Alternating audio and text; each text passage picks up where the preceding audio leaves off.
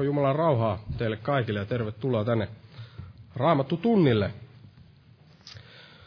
Ja aloitetaan tämäkin Raamattu tunti tuttuun tapaan täältä näistä vihreistä lauluvihkoista. Ottaa laulu numero 71. Oi, tunnetko tuon ihmeellisen nimen? 71.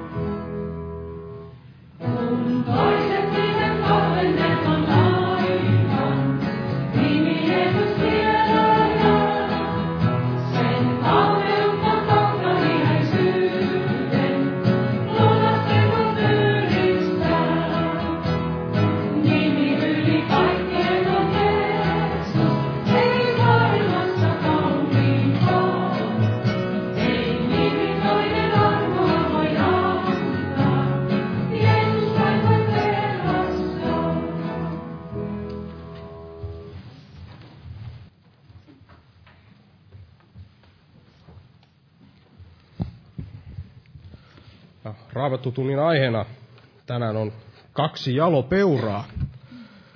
Kaksi jalopeuraa ja tämä saattaa kuulostaa sellaiselta, sellaiselta näyltä, mistä aikaisemminkin puhuttiin, missä oli, mit- mitkä löytyi sieltä Danielin kirjasta nämä neljä, neljä petoa, mutta kyse ei kuitenkaan ole tällaisesta näystä, vaan kahdesta tällaisesta jalopeurasta, mitä näin erikseen siellä raamatussa mainitaan. Eli, eli nämä hyvinkin tutut, tutut jakeet siellä, missä puhutaan esimerkiksi tästä kiljuvasta jalopeurasta, eli meidän sielumme vihollisesta siellä Pietari kirjoitti, että, että näin saatana etsi, näin kulkee ympärissä niin kuin kiljuva jalopeura peura etsien, kenet hän saisi niellä.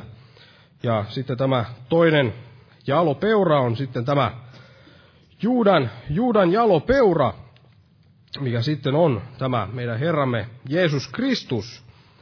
Ja jalopeurahan tarkoittaa, varmasti kaikki tiedämme, niin on vähän tällainen vanhahtava sana, mikä viittaa tällaiseen leijonaan. Ja, ja leijonahan on tällainen, tällainen eläin, jota voidaan kuvailla tällaisena hyvinkin jalona ja, ja tällaisena kuninkaallisena sitä pidetään näin. Eläinten kuninkaana on hyvin tällainen, tällainen mahtava, mahtava eläin ja, ja sen tähden se on hyvä, hyvä eläin näin kuvaamaan tätä Kristusta siinä hänen, hänen kirkastuksessaan ja, ja sitten myös tämä leijona on tällainen peto, hyvinkin vaarallinen petoeläin.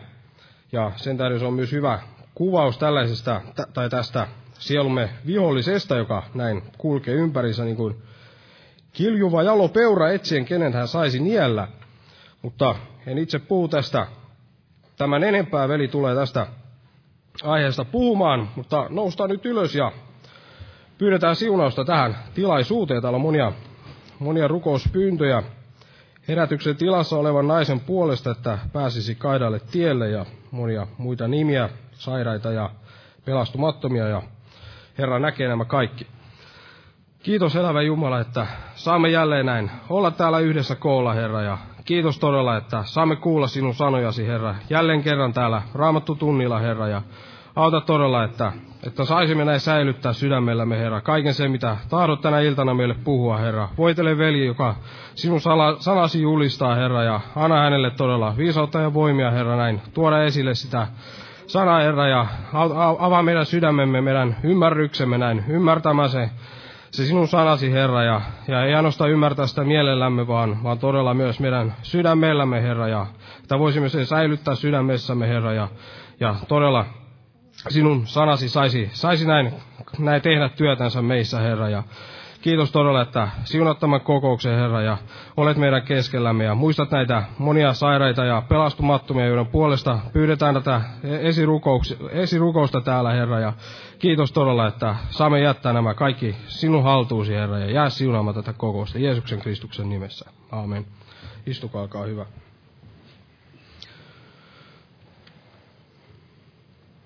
Nämä kokoukset jatkuu tuttuun tapaan tällä viikolla, eli Huomenna ja yli huomenna on nämä päivärukouspiirit täällä kello 12.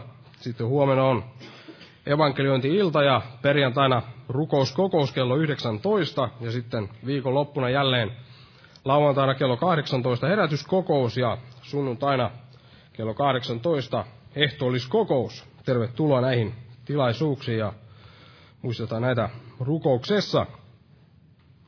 Jos nyt lauletaan jälleen yhteinen laulu ja tämän laulun aikana kannetaan myös vapaaehtoinen uhri lahja Herran työn hyväksi. Ja otetaan laulu numero 225, 225.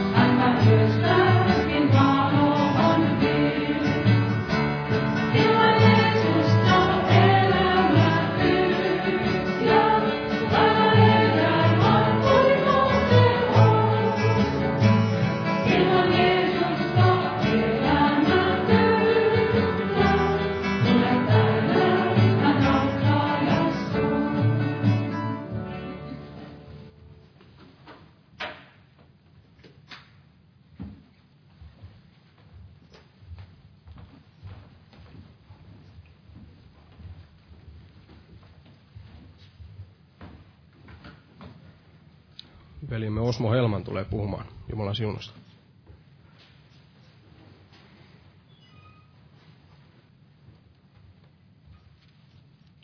Joo, Jumalan rauhaa jokaiselle. Ja tämä aihe siis on näistä kahdesta jalopeurasta ja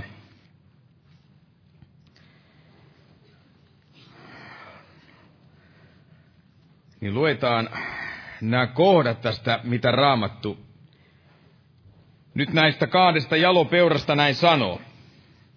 Eli tämä ensimmäinen kohta löytyy täältä ensimmäisestä Pietarin kirjeestä.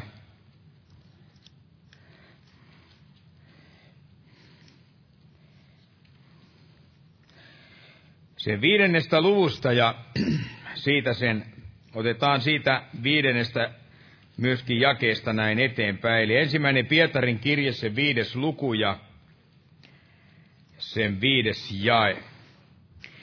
Niin tässä sanotaan näin samoin te nuoremmat, olkaa vanhemmille alamaiset ja pukeutukaa kaikki keskinäiseen nöyryyteen.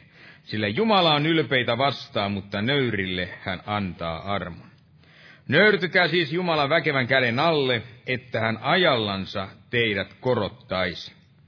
Ja heittäkää kaikki murheeni hänen päällensä, sillä hän pitää teistä huolen. Olkaa raittiit ja valvokaa teidän vastustanne perkelekkä ympäri niin kuin kiljuva jalopeura, etsien kenen hän saisi nielle. Vastustakaa häntä luina uskossa, tietäen, että samat kärsimykset täytyy teidän veljennekin maailmassa kestää. Mutta kaiken armon Jumala, joka on kutsunut teidät iankaikkiseen ja kirkkauteensa Kristuksessa, vähän aikaa kärsittyänne, hän on teidät valmistava, teitä tukeva, vahvistava ja lujittava. Hänen olkoon valta aina ja iankaikkisesti. Ja tämä toinen kohtahan sitten on täältä ilmestyskirjasta, tämä viides luku. Viides luku ja luen tästä sen viidennen luun ihan alusta, jossa näin sanotaan, että ja minä näin valtaistumella istuvan oikeassa kädessä kirjakäärön sisältä ja päältä, täyteen kirjoitetun seitsemällä sinetillä suljetun. Ja minä näin väkevän enkeli, joka suurella äänellä kuulutti, kuka on arvollinen avaamaan tämän kirjan ja murtamaan sen sinetit. Eikä kukaan taivaassa, eikä maan päällä, eikä maan alla voinut avata kirjaa, eikä katsoa siihen.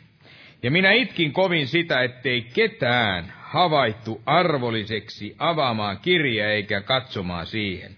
Ja yksi vanhemmista sanoi minulle, älä itke, katso, jalopeura Juudan sukukunnasta Daavidin juurivesa on voittanut niin, että hän voi avata kirjan ja sen seitsemän sinettiä.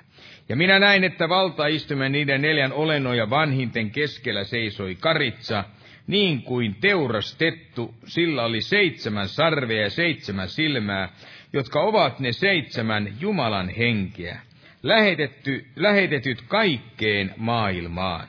Ja se tuli ja otti kirjan valtaistuimella istuvan oikeasta kädestä. Eli tämä on ihmeellistä, että Raamattu näin puhuu kahdesta täysin toisistaan erottavasta, erottuvasta, mutta kuitenkin voidaan sanoa käyttämällä kumpaisestikin näin tällaista nimitystä kuin jalopeura. Ja mehän nyt jokainen uskovaisista nyt ainakin ymmärretään hyvinkin tämä helpostikin, ettei tässä luetuissa koodissa nyt ole kyse samaisesta Samasta vaan nimenomaan. Ensimmäisessä on kyse tästä saatanasta ja tässä jälkimmäisessä on sitten kyse tästä Kristuksesta.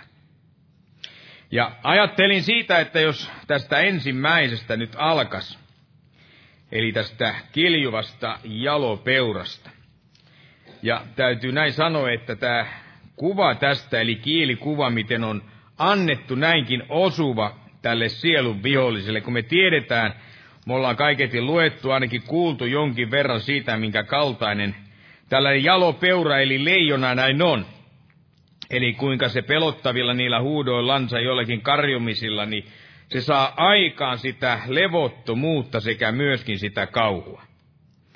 Eli oli nyt kyse jos ajatellaan luonnollista leijonaa, niin missä tahansa viidakon eläimestä sitten kyse, niin jokainen, joka kuulee tämän leijonan ärähtelyä, karjuntaa, niin jos ei se osoita nyt sit suoranaista pelkoa, niin kyllä se ainakin jonkinmoista sellaista kunnioitusta tämä ärjyntä ja karjunta sitten näin varmasti saa aikaan. Eli Afrikan viidakossa, jossa näitä eläimiä kaiketi vielä vapaana ja ainakin niissä luonnonsuojelualueilla jonkin verran liikkuu, niin Nämähän eläimet viidakon kuninkaat, niin nämähän saalistaa siellä nälkäisinä. Tuntematta siellä minkään moista näin sääliä tai jotakin myötä tuntua sitä uhriansa näin kohtaan. Eli nehän ajattelee vaan saadakseen tyydytetyksi sen nälkänsä ja sen kaiken suuren, voidaan sanoa sen ruokahalunsa. Ja ainahan siellä joku tulee sitten näiden kyseisten eläinten sitten näin syödyksi, eli joku sellainen heikko, jokin sairas, uupunut tai jokin, joka syystä tai toisesta, niin on jollakin lailla alkanut käymään vähän varomattomaksi.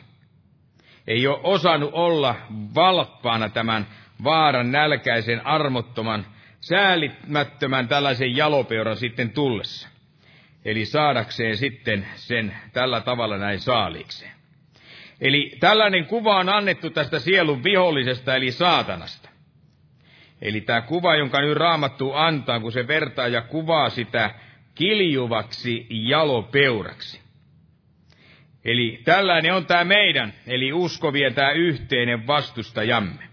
Eli se, joka etsii kaiken alkaa, voidaan sanoa ihan lakkaamatta näin etsien kenen se vain saisi näin niele. Eli tyydyttääkseen sitä vihansa, katkeruuttaan, pahuuttansa ja käyden syöden juuri niitä kyseisiä viattomia, heikkoja, niitä, jotka ovat tai eivät ole osanneet sillä tavalla.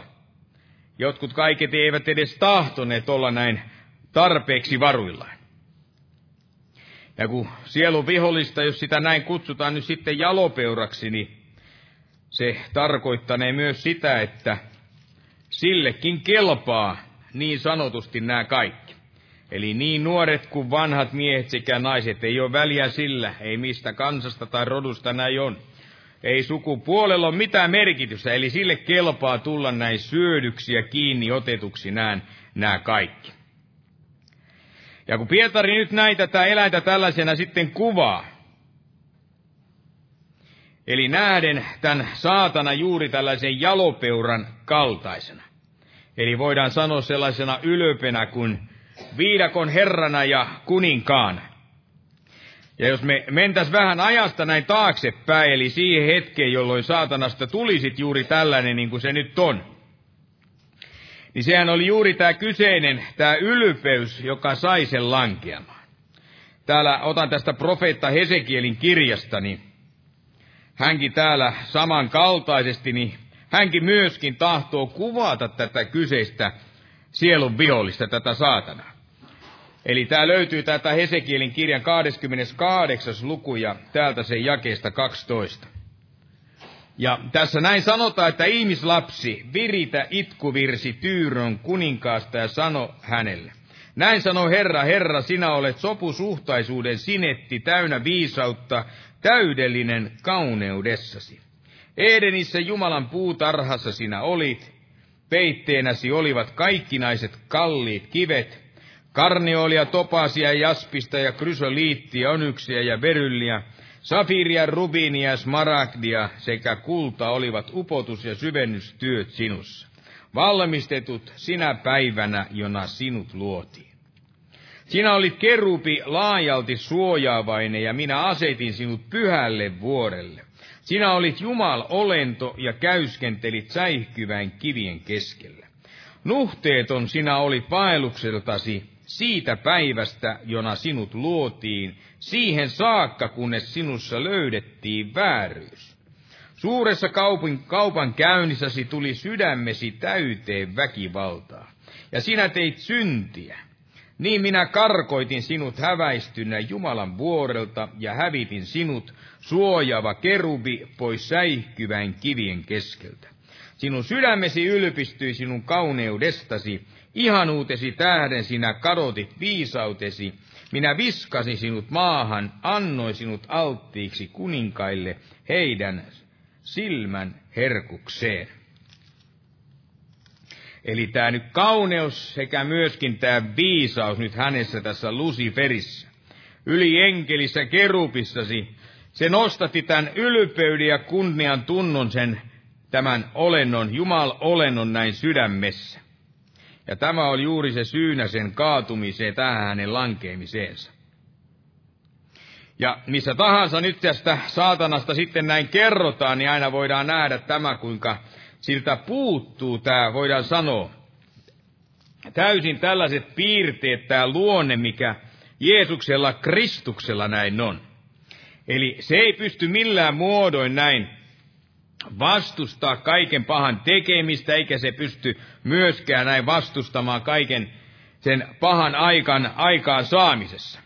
Eli se on niin kuin sanotaan näin nälkäinen kiljuva jalopeura, eli lähtee liikkeelle vain ja ainoastaan tuhotakseen.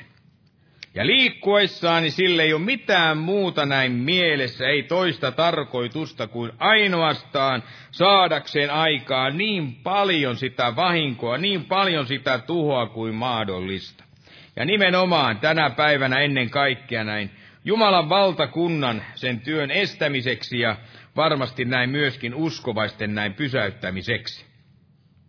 Eli se ei kulje siellä ottaakseen näin itsellensä vain ne kaikki pahat.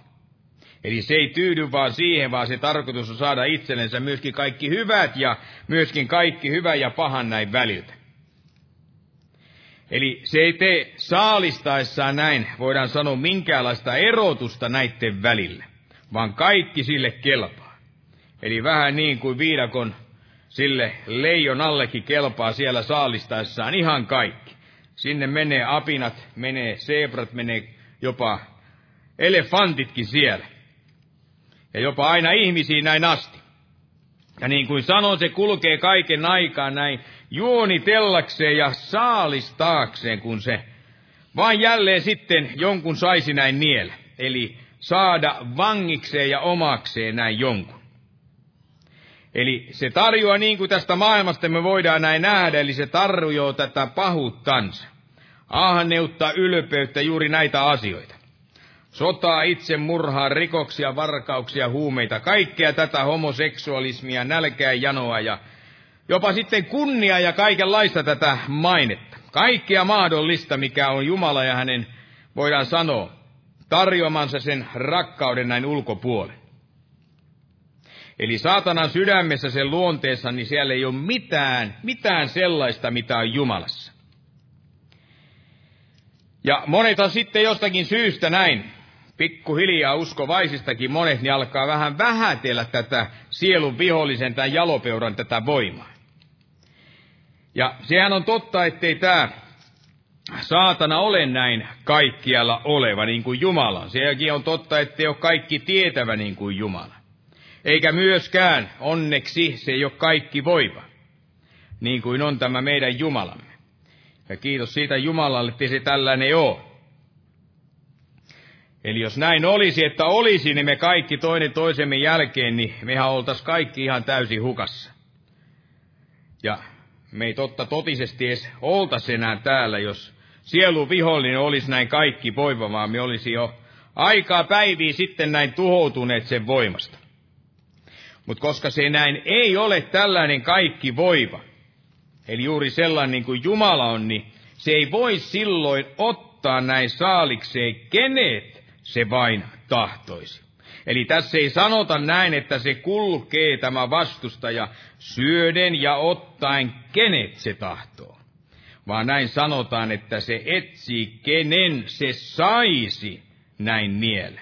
Eli saisi, jos tämä olisi vaan näin mahdollista mahdollinen tai tulisi näin kohdallensa. Ja jos tulee, niin se syö heti ja täysin armotta.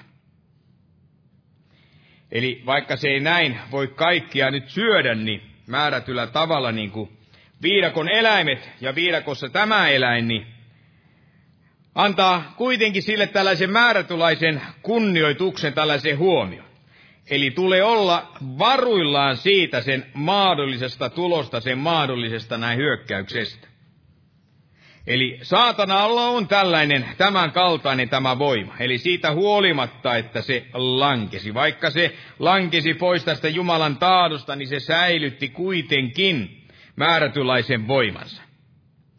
Ja nämä monet, monet langenneet, langenneet sitten henkiolennot, nämä kyseiset jotka, enkelit, jotka siellä liittyivät sitten tähän samaiseen kapinaan, tähän tämän saatanan kanssa. Niin niillä myöskin on se oma voimansa. Eli voima, jota kenenkään ei varmasti tulisi näin vähätelle. Eli täytyy huomaa tällainen asia, että ei näillä, niin kuin saatanallakaan yhtä kuin näillä demoneilla, niin ei näillä ole mitään tällaista auktoriteettista tällaista valtaa ottaa omaksensa nyt kenet ne vaan tahtoo. Syödä, ketä kohdallensa vain nyt tulee.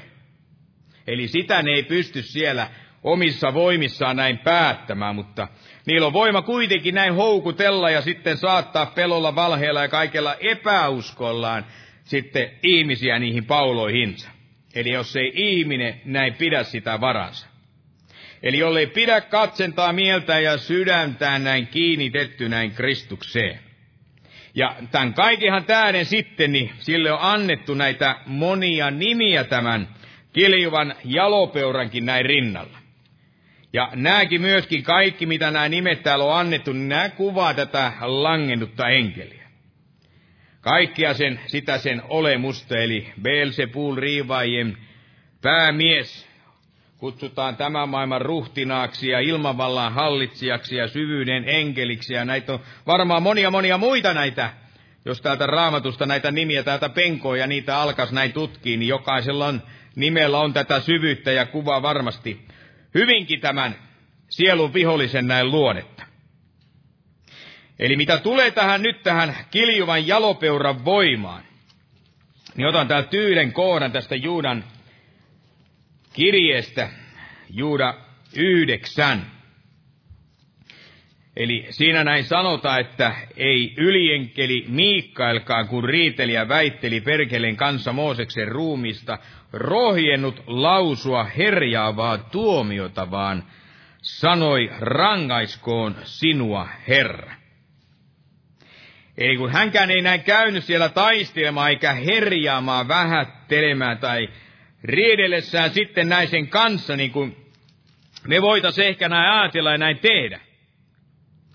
Eli kun tänä päivänä monissa, voidaan ihan näin nyt sanoa, monissa seurakunnassa, jossa se menestysteologia sitten näin liikkuu ja siellä näin toimii, niin, eli on päässyt sieltä ovesta sisään, niin, eli jos sana ei tahdota kunnolla näin tunteen, niin saatetaan hyvinkin herjata sitten näitä henkiolentoja. Eli on vähän sellainen kerskaava ja isotteleva mieli. Kerskataan siitä omasta uskosta ja kuvitellaan näin voivansa sitten tallata ja työntää potkia se saatana sinne jonnekin kolon nurkkaan, minne tahansa. Ymmärtämättä ja tietämättä kuitenkaan, että minkälainen voima sillä kuitenkin on. Eli Raamattu ei paljon puhu siitä, että meidän tulisi hyökätä edes tätä sielun vihollista vastaavan. Paremminkin tämä Raamattu puhuu aina siitä, kuinka meidän tulisi sitä vastustaa. Eli se puhuu sen vastustamisesta. Kuinka vastustaa näitä kaikkia sen hyökkäyksiä. Ja vastustaa sitä sitten millä? Niin kuin Pietari, niin kuin Paavali yhtä lailla. Niin antaa täällä aina ohjeet siihen, että kuinka millä tavalla tämä pitäisi tapahtua. Eli vastustaa juuri näillä kyseisillä hengen aseilla, mitä Jumala meillä on varmasti jokaisen näin varustanut, jolloin toinen jalo peura, tämä ensimmäinen, tämän kyseisen, tämän kiljuvan jalo peuran näin voitti. Eli siellä puhutaan vanhuskauden haarniskasta, siellä puhutaan uskon kilvestä, hengen miekasta, eli Jumalan sanasta, ja sen ohessa, niin kuin Pietarikin kirjoittaa, että olisimme lujina näin uskossa. Ja otan täältä Johanneksen evankeliumista tällaisen yhden kohdan, Johanneksen evankeliumia, tämä 16 luku. 16 luku ja siitä sen 16 jakeesta näin eteenpäin. Niin tässä näin sanotaan, että vähän aikaa, niin te ette enää minua näe. Siis Jeesus sanoi näin, vähän aikaa, niin te ette enää minua näe, ja taas vähän aikaa, niin te näette minut. Silloin muutamat hänen opetuslapsistansa sanoivat toisilleen, mitä se tarkoittaa, kun hän sanoo meille vähän aikaa, niin te ette minua näe, ja taas vähän aikaa, niin te näette minut. Ja minä menen isän tykö. Niin he sanoivat, mitä se tarkoittaa, kun hän sanoo vähän aikaa. Emme ymmärrä, mitä hän puhuu. Jeesus huomasi heidän tahtoaan kysyä häneltä ja sanoi heille, Sitäkö te kyselette keskenänne, että minä sanoin, vähän aikaa niin te ette minua näe, ja taas vähän aikaa niin te näette minut. Totisesti, totisesti minä sanon teille, te joudutte itkemään ja valittamaan, mutta maailma on iloitseva, te tulette murheellisiksi, mutta teidän murheenne on muuttuva iloksi. Kun vaimo synnyttää, on hänellä murhe, koska hänen hetkensä on tullut. Mutta kun hän on synnyttänyt lapsen, ei hän enää muista ahdistustaan sen ilon tähden, että ihminen on syntynyt maailmaan. Niin on myös teillä nyt murhe. Mutta minä olen taas näkevä teidät ja teidän sydämenne on iloitseva, eikä kukaan ota teiltä pois teidän iloanne. Ja sinä päivänä te ette minulta mitään kysy. Totisesti, totisesti minä sanon teille, jos te anotte jotakin isältä, onhan sen teille antava minun, minun nimessäni. Tähän asti te ette ole anoneet mitään minun nimessäni, anokaa niin te saatte, että teidän ilonne olisi täydellinen. Tämä minä olen puhunut teille kuvauksilla. Mutta tulee aika, jolloin minä en puhu teille enää kuvauksilla, vaan avonaisesti julistan teille sanomaa isästä. Sinä päivänä te anotte minun nimessäni, enkä minä sano teille, että minä olen rukoileva isää teidän edestänne. Sillä isä itse rakastaa teitä sen tähden, te, et, te olette minua raka, sen tähden, että te olette minua rakastaneet ja uskoneet minun lähteneen Jumalan tyköä. Minä olen lähtenyt isästä ja tullut maailmaan, jälleen minä jätän maailman ja menen isän tykö. Hänen opetuslapsensa sanoivat, katso, nyt sinä puhut avoimesti, etkä käytä mitään kuvausta. Nyt me tiedämme, että sinä tiedät kaikki, etkä tarvitse, että kukaan sinulta kysyy. Sen tähden me uskomme sinun Jumalan tyköä lähteneen. Jeesus vastasi heille, nyt te uskotte, katso. Tulee hetki on jo tullut, jona teidät hadotetaan kukin tahollenne ja te jätätte minut yksin. En minä kuitenkaan yksin ole, sillä isä on minun kanssani. Tämä minä olen teille puhunut, että teillä olisi minussa rauha. Maailmassa teillä on ahdistus, mutta olkaa turvallisella mielellä, minä olen voittanut maailman. Eli tämä suuri, voidaan näin sanoa, suuri voittaja, Juudan jalopeura. Eli joksi Jeesusta näin kutsutaan, niin tämä varmasti antaa meille uskoa ja varmuutta juuri siihen, että kenenkä puolella tässä nyt oikein kannattaa näin olla ja seistä. Onko se tämä ensimmäinen, mistä mainittiin, vai onko se tämä jalopeura, josta nyt aion tässä puhua. Eli Jeesus kertoo, kuinka hän on menevä ristillä, mutta ei suinkaan siellä näin hävitäkseen, eli antaakseen ikään kuin perilliksi saatanalle ja kaikille heille, jotka tämä saatana on onnistunut näin nielemään. Eli sillä tavalla niin kuin moni siellä uskoi, vähän meni oman elämänsä näin uhratakseen meidän syntisten tähden ja puolesta. Ja meni myöskin sille ristille näin voittaakseen, näin saadakseen voiton tästä ensimmäisestä, tästä kiljuvasta jalopeurasta. Ja uskon näin, että tuona hetkenä, jolloin Jeesus siellä roikkui siellä ristin puulla. Ja saatana kaikki ne niiden mahdollisine demoni henkine, jotka kaikki olivat varmasti ihan täyslukuisina siellä paikalla. He oikein juulivat ja pitivät varmasti varmana voittona sitä asiaa, eli voiton merkkinä siitä, että nyt tämä viato, nyt tämä Jumalan poika, joka kärsi ja teki nyt sitä kuolemaa. Niin se oli saatettu näin viimein tuohon kuoleman paikkaan.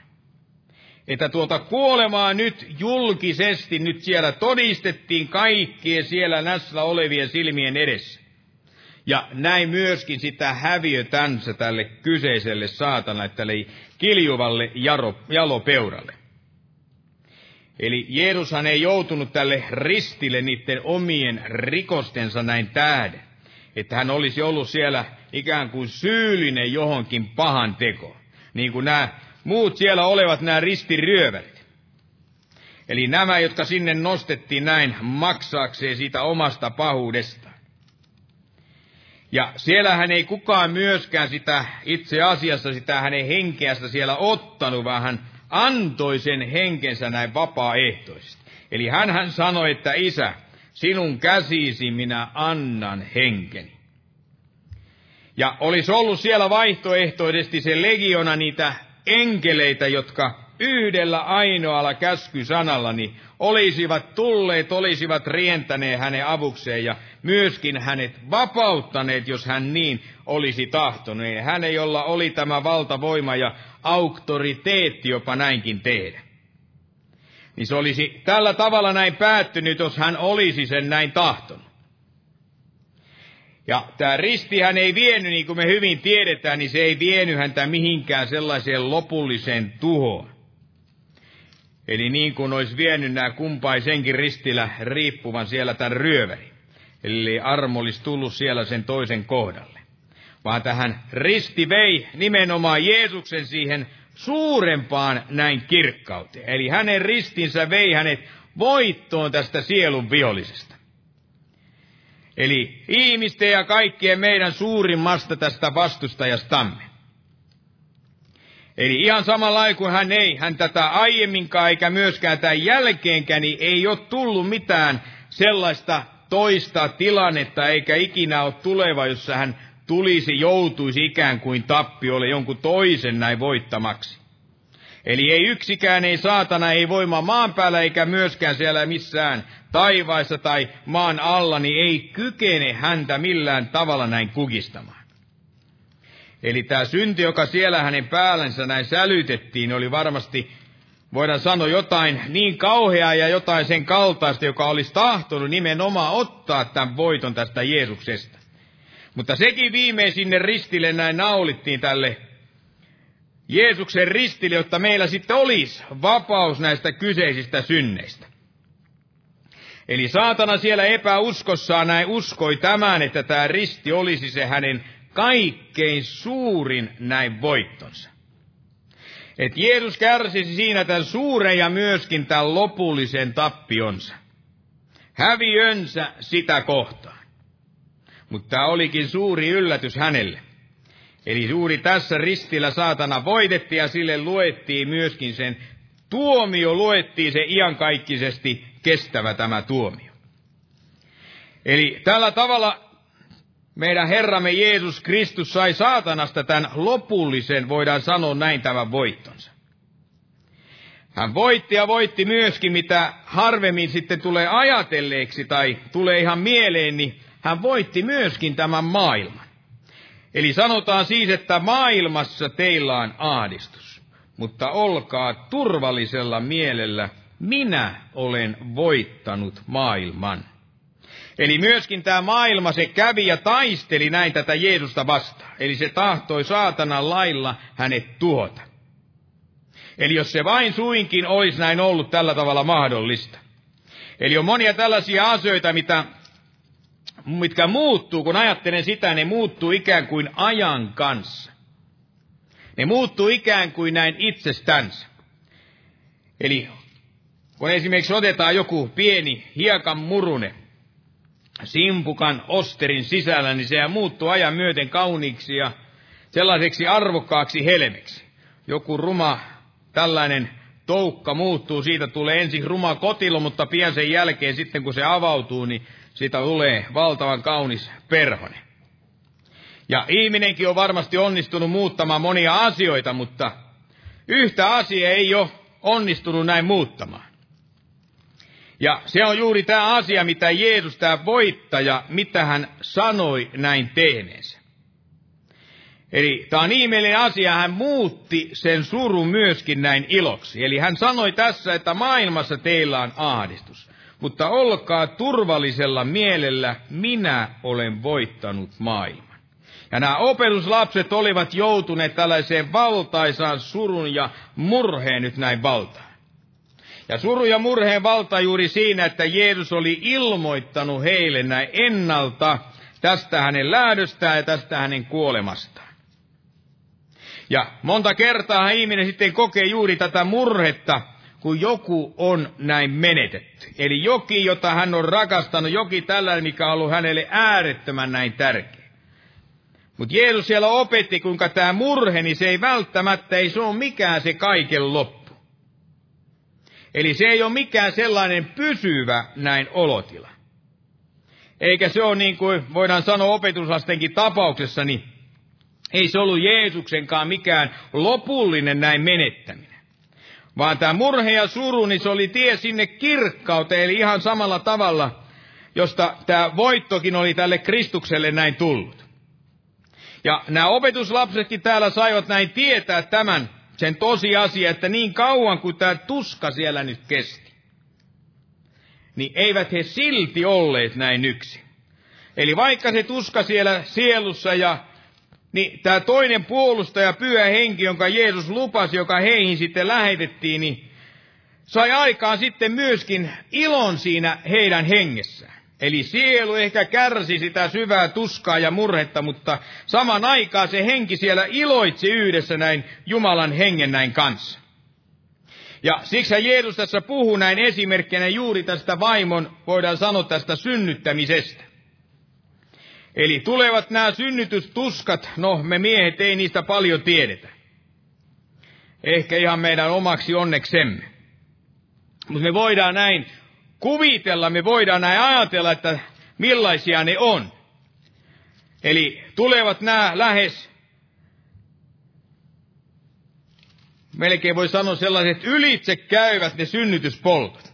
Ja sitten tulee tämä määrätynlainen, ymmärrän näin, että siihen tulee se tuska ja murhe. Eli jokainen vaimo, jokainen, joka on synnyttänyt on, niin hän yksi voi sen ymmärtää, että kuinka osuva tämäkin vertaus tässä on. Eli kun vaimo synnyttää, on hänellä murhe, koska hänen hetkensä on tullut. Mutta kun hän on synnyttänyt lapsen, ei hän enää muista aadistustaan sen ilon tähden, että ihminen on syntynyt maailmaan. Eli tällä tavalla Jeesus näin nyt vertaa tätä tuskaa ja iloa kun tämä pieni kurttuinen näin syntyy, tulee tähän maailmaan se lapsi. Niin ihmeellistä katoa haihtuu se kaikki tuska. Eli tilalle tulee se valtaisa ilo. Eli ilo, minkä kaltaista ei näin ei ole kaiketi elämässään sitten näin kokenut, ellei sitten jo aiemmin ole synnyttänyt näin lasta. Ja itse olen lähes kaikissa synnytyksissä mukana ollut, Boliviassa ei annettu siellä olla. Eikä tule mieleen, että vaimo olisi lapsen siellä synnyttänyt, kun on synnyttänyt sitä sylissään pidellyt, niin olisi siellä valittanut, että voi voi ja kauheita. Kun vielä sattuu on niin tuskaista. Eli kaikki ajatukset on vaan kiinnittynyt siihen lapseen. Eli voi olla, että jos me miehet näin synnytettäisiin, niin se olisi toisenlailla. Eli voi olla, että vielä viikkojenkin päästä vielä valitettaisiin niitä tuskia. Mutta kun vaimo tuo lapsen näin on synnyttänyt ja tuo sitten sen kotiin, niin siellähän sitten ko- ko- ko- kotikin näin iloitsee. Eikä kukaan oikein siellä taadu sitten muista, että minkälainen se, että siinä oli sellainen tuskankin vaihe siinä jossakin vaiheessa. Pitkä, syvä tuskan hetki. Oli kipua ja tuskaa ennen kuin tämä lapsi sitten näin saatettiin maailmaan. Ja näin nyt Jeesus sitten sanoi, että tämä heidän surunsa, tämä suru, jota he siellä sydämissä, eli sielussa näin kantoivat. Niin tämänkin Jeesus oli näin voittanut. Oli antava murheen sijaan heille sitten tämän ilon.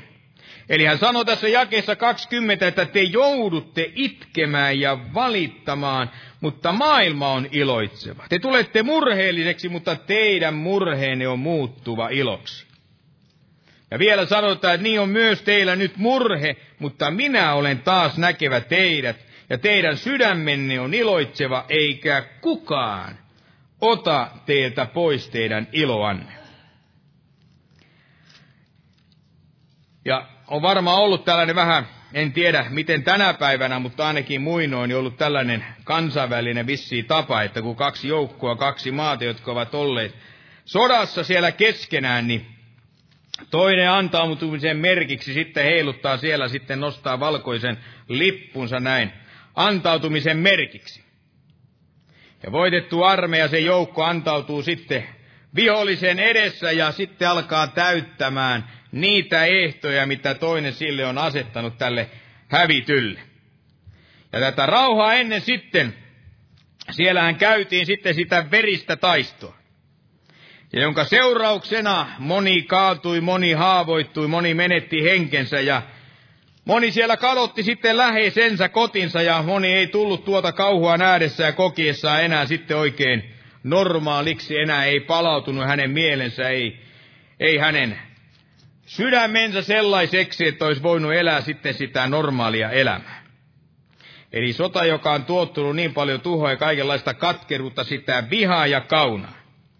Kun ajatellaan sitä, no pystytäänkö tällainen sitten poistamaan, kun nostetaan valkoinen lippu näin pystyy.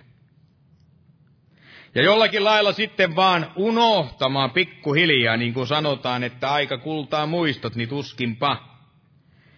Ei niitä haavoja, jotka sota ja riita ovat jälleen sitten näin jättäneet, niin ei niitä varmaan millään lipun nostolla eikä antautumisella, ei niitä voi näin poistaa. Eli kukaan ei voi olla sisäistää sitä todellista rauhaa niin kauan kuin on. On jonkinlaista vihaa, jonkinlaista katkeruutta tai närää toista kohtaan. Mutta Jeesus sanoi kuitenkin näin, eli tämä voittaja, tämä jalopeura, että Tämän minä olen teille puhunut, että teillä olisi minussa rauha. Maailmassa teillä on ahdistus, mutta olkaa turvallisella mielellä. Minä olen voittanut maailman. Ja tämä rauhahan ei ole oleva näin poissa, vaikka olisi nyt minkälaisia sellaisia selkkauksia ja yhteennottoja, sitä mitä joutuu hengellisessä elämässään näin läpi käymään. Eli oli nyt nämä ristiriidat ja kaikenmoiset sellaiset konfliktit suuruudessaan nyt sitten mitä luokkaa näin tahansa. Niin se Jeesuksen antama se rauha, niin se kuitenkin näiden kaikkien yläpuolella näin on ja liikkuu. Eli turhaan kenenkään ajatella, että pystyisi elämään ja välittämään, ettei aadistusta, ei olisi mitään murhetta, ei minkään moista näin tuskaa koetusta. Ei, ei vainoa, ei kaiken pilkan puhumiseenkaan kuulumisestani, niin ettei näitä nyt elämän kohdalle nyt sitten aika ajoin sitten näin tulisi. Kun tätä uskon elämää näin kiivastikin tässä välillä eteenpäin näin mennä. Eli kaikkiaan tuleva ja kaikkeaan tuleva kaikille. Eli Pietarinkin täällä niin kuin alussa luettiin, niin siinä sanottiin, että samat kärsimykset täytyy teidän veljennikin ja varmasti sisartenkin maailmassa kestää. Mutta tämä asia, mikä on kuitenkin varma, josta voimme kiinni pitää, on juuri tämä, että tämä sisäinen Jeesuksen lupaama ja tämä antama rauha, niin se on oleva näin meissä. Eli sisäisessä siinä meidän ihmisessämme. Ja jolla me voidaan sitten näin aina vastata, käydä vastaan kaikkia niitä ulkopuolelta tulevia näitä hyökkäyksiä. Niitä murheita, niitä aadistuksia, mitä tämä sielun vihollinen tahtoo siihen meidän sieluminä ei antaa. Että sisäisesti meillä on siellä meidän hengessämme varmasti tämä kyseinen näin rauha. Ja tätä rauhaa, kun ajattelee vielä tätä asiaa, niin tätähän monella tavalla näin pyritty sitten näin kuvaamaan. Ja joka vuosihan käsittääkseni se on joka vuosi, kun tarjotaan niitä Nobel-palkintoja, rauhan palkintoja sitten aina jollekin sellaiselle, joka on pyrkinyt sitä rauhaa sitten näin tuomaan sitten tähän maailmaan. Eli kuka nyt parhaiten on onnistunut siellä puhuilemaan sen puolesta ja kaiken nyt sitten tekemään jotakin maitten välisiä tällaisia rauhan sopimuksia tai jotain vastaavaa. Ja tätä samaista rauhaa sitten myöskin pyritty sillä tavalla kuvailemaan antamaan sellaista tuntumaa jonkun kuvauksen, jonkun maalauksenkin näin niiden kautta. Ja monesti nämä kaikki on mennyt kyllä aika pieleen tällaiset, ei se kovinkaan, vaikka nyt näkee jonkun pienen paatin tuolla jossakin merelle tai järvelle näin piirrettynä tyynelle merelle, niin ei se nyt vielä kovin, no ehkä se voi antaa sellaisen rauhaisan kuvan, tai joku lintu sorsa, parvi tai jotain ankkoja uimassa jossakin joessa. Tai viheriöillä niityllä sitten olevia lampaita, lehmiä makaamassa, mutta Ei nämä nyt kauhean hyviä tällaisia kuvauksia mielestäni ainakaan ole, mutta erässä maalauksessa nousi tällainen aika hyvin tämmöinen rauha esille. Ja hyvinkin näin erikoisella tavalla, eli maalauksia oli, oli onnistuttu tällä tavalla luomaan tällainen vastakkainasettelu, eli siellä oli sellainen valtaisa myrsky, joka lennätteli taivaalla sitten kaikenlaista, mitä sen myrskyn eteen näin tuli, niitä kaikenlaisia kappaleita ja esineitä. Mutta keskellä sitten sitä maalausta, niin sitä kuva oli suuri sellainen puu, ja voidaan sanoa, että se oli väkevä puu, jonka vahvat juuret sitten pitivät sen lujasti maassa, maassa kiinni huolimatta näistä kaikista tuulista. Ja tämän puun sitten siellä syvällä jossakin, siellä oli sitten tällainen piirretty siihen sellainen pesä, linnun pesä, ja jonka sisällä sitten oli tällainen linnun poikue, joka siellä sitten lauloi niin kuin myrskyä ei siellä olisi ollutkaan. Ja jotka luottivat siihen puuhun, missä tämä heidän pesänsä, tämä koti siellä oli. Eikä he välittäneet lainkaan siitä, mitä siellä ympärillä, mikä siellä pauhasi ja kovasti vinkui ja tällä tavalla viskeli niitä tavaroita ja esineitä sinne tänne. Ja tämä on mielestäni ehkä sellainen paras kuvaus näin rauhasta. Ja juuri sellaisesta rauhasta, mitä tämä Jeesuskin varmasti näin tahtoo meille näin tarjota ja, ja tahtoisi varmaan tässä sanankohdassakin näin meille kuvata. Eli tässä voittajassa, tässä Juudan jalopeurassa, joka on voittanut tämän saatana, on voittanut myöskin tämän maailmankin. Ja se on voittanut myöskin nyt tämän kaiken murheenkin. Ja joka antaa tämän kyseisen rauhan, joka ei välttämättä, ei se tyynytä sitä myrskyä. Ei tyynytä tämä maailma täällä vallitsevia näitä kaikkia sotia ja sekasortoja ja levottomuuksia. Kaikkea sitä, mitä tämä epäjärjestys nyt sitten, ja pelkoja monenlaista, mitä tässä maailmassa on tänäkin päivänä näin tapahtuu ja vallitsee. Mutta se antaa meille uskovaisille tällaisen tyyneyden ja sisäisen ihmisen näin siellä se rauha, mistä maailma ei, ei ole pienintäkään näin hajua siitä. Mutta meillä uskovaisilla niin voi olla tämä kyseinen rauha kaiken tämän myrskyn keskellä. Ja Paavali, joka tästä tahdon vielä tällaisen kohdan tähän ottaa, Paavali, joka täällä kirjoittaa Filippiläiskirjan neljännessä luvussa ja tässä sen seitsemännessä jakeessa. Ja tämän asian mä oon huomannut näissä monissa nuorissa, jotka nyt on tullut uskoon, niin heilläkin on monenlaisia näitä ollut taisteluita ja maailma tahtos heitäkin pyörittää yhdellä jos toisella tavalla, mutta heillä on kuitenkin se sisäinen rauha siellä sydämessä ja se rauha, joka heissä on, niin se antaa heille yhä enemmän sitä toivoa ja myöskin sitä uskoa. Niin tässä neljännessä luvussa ja seitsemännessä jakeessa näin sanotaan, että Jumalan rauha, joka on kaikkea ymmärrystä ylempi, on varjeleva teidän sydämenne ja ajatuksenne Kristuksessa Jeesuksessa. Eli tämä meidän sydämme, meidän mielemme aina alttiita, ne on aina saatana ja kiljuvan jalopeura niiden hyökkäyksien näin kohteena. Eli sitä asiaa ei kukaan meistä voi näin estää. Mutta se me voidaan estää näin kaikella varmuudella. Eli me voidaan seistää kaiken tämän keskellä se rauha siinä meidän sydämissämme, murehtimatta sitä ulkona, siitä taka, tapahtuvasta kaikesta sekasorrosta. Mutta rauhaa on vaikea ylläpitää, ellei Kristus sitten vallitse, vallitse siinä meidän sydämissämme. Ja tämä Jeesus, joka nyt tämän kiljuvan jalopeuran on näin voittanut, voidaan sanoa kymmenen nolla. Eli voitti, saatana voitti tämän maailman ja hänessä eläen, niin me voimme kokea tätä ihan samankaltaista näin voittoa kaikissa niissä meidän hyökkäyksiin tai niihin vihollisestamme tuleviin näihin hyökkäyksiin näin nähden. Mä oon lukenut tämän yhden kohdan roomalaiskirjeestä jonkun kerran täällä – Eli tämän kahdeksannen luvun sen 37. jakeen, mutta tahdon tähän loppuun ottaa tämän nyt kuitenkin vielä tähän. Kun tämä meidän suomenkielisessä raamatussa, niin kun se on tällä tavalla käännetty, että meidän näissä kaikissa, että mutta näissä kaikissa me saamme jalon voiton hänen kauttansa, joka meitä on rakastanut. Niin tämähän on aivan oiva ajatus.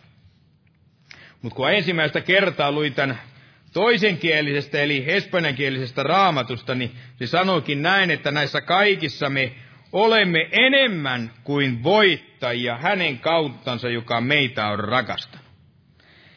Ja kun tämän luin ja tämän ymmärsin, niin voi sanoa, että oikein häkeilyin, häkeilyin sen tämän ajatuksen tullessa näin sydämme, että me uskovaiset, jotka Kristuksessa näin olemme, niin me ollaan enemmän kuin niitä voittajia. Eli se tarkoittaa sitä, kun ajattelee, että kun jos nyt mennään tämmöiseen vaikka urheiluun, kun maailmassa on kaikenlaisia juoksia ja kaikenlaista tällaista ottelijaa, niin on niitä voittajia, jotka saattavat jaksaa voittaa näin vuodesta toiseen. Montakin ottelua näin peräkkäin. Ja voivat olla huipulla näin hyvinkin pitkän aikaa, mutta sitten tulee aina se aika, tulee jokaisen urheilijan näin kohdalle, että he kohtaavat pian jossakin vaiheessa sitten se voittajansa. Eli jokainen määrätyllä tavalla on kerran kohtaava ennemmin tai myöhemmin tämän parempansa. Ja on sitten häviävä tälle. Mutta meistä tämä raamattu ei näin sano. Eli meistä se sanoo, että me olemme, kun me ollaan Kristuksessa sen todellisia voittajien kautta, niin me voidaan ainoastaan näin voittaa. Eli tässäkin asiassa sanotaan vieläkin pare, että me, me, me ollaan enemmän kuin voittajia. Eli kun se voittaja voi, se voi paljon voittaa, mutta jossakin vaiheessa se aina häviää. Mutta hän, joka on sitten enemmän kuin tämä kyseinen voittaa, niin eihän se koskaan voi silloin hävitä. Jos hän on enemmän kuin on voittaja. Ja meidän uskomme nyt Kristukseen, se on voittanut tämän maailman. Eli näin Raamattu sanoo. Ja siksi me voidaan olla tällaisella mielellä, eli turvallisella mielellä. Eli turvallisella mielellä siinä, että ensinnäkin olemme ja elämme tätä elämää tämän voittajan puolella. Ja toiseksi siinä, että tässä Jumalassa sanassa on luvattu meille myöskin enemmän kuin vain ollaksemme voittajia. Eli häviämättömiä näin tämän Jeesuksen Kristuksen kanssa. Aamen. Nostaan vielä ylös ja käydään rukoilemaan. Kiitos Herra Jeesus. Tästä armon hetkestä illasta ja kiitos siitä, että sinä totisesti olet tämä jalopeura ja olet sen toisen jalopeuran voittaja. Ja kiitos siitä, että tahdot tämän asian meillekin näin kirkastaa ja kirkastaa se, että kenen puolella tässä totisesti näin kannattaa seistä ja kenen puolesta tätä kannattaa myöskin näin taistella, Herra. Ja kiitos sinä, että sinä taistelet myöskin ja rukoilet meidän puolestamme ja annat meille näitä kyseisiä voittoja näin meidän elämässämme, että voimme totisesti näin kulkea näin voittosaatossa ja voimme totisesti näin viedä tätä sinun evankelimisi näin eteenpäin sinne jokaiseen paikkaan, minne tahdot meidän kulkevan ja sitä evankelimia näin viedä, Herra. Näin armahda meitä, Herra, vahvista ja luita tässä uskon elämässä. Ja sinä, joka sen hyvän työ jokaisessa meissä näin olet alkanut, niin sinä totisesti myöskin siinä olet voimallinen viemään sen päätöksen, Herra, aina sinne sinun tulemiseesi asti. Ja jää näin nyt siunaamaan tätä loppukokousta näin, Jeesuksen nimessä. Aamen. Istukaa, olkaa hyvä. Jos joku kaipaa, niin tässä edessä voidaan vielä rukoilla.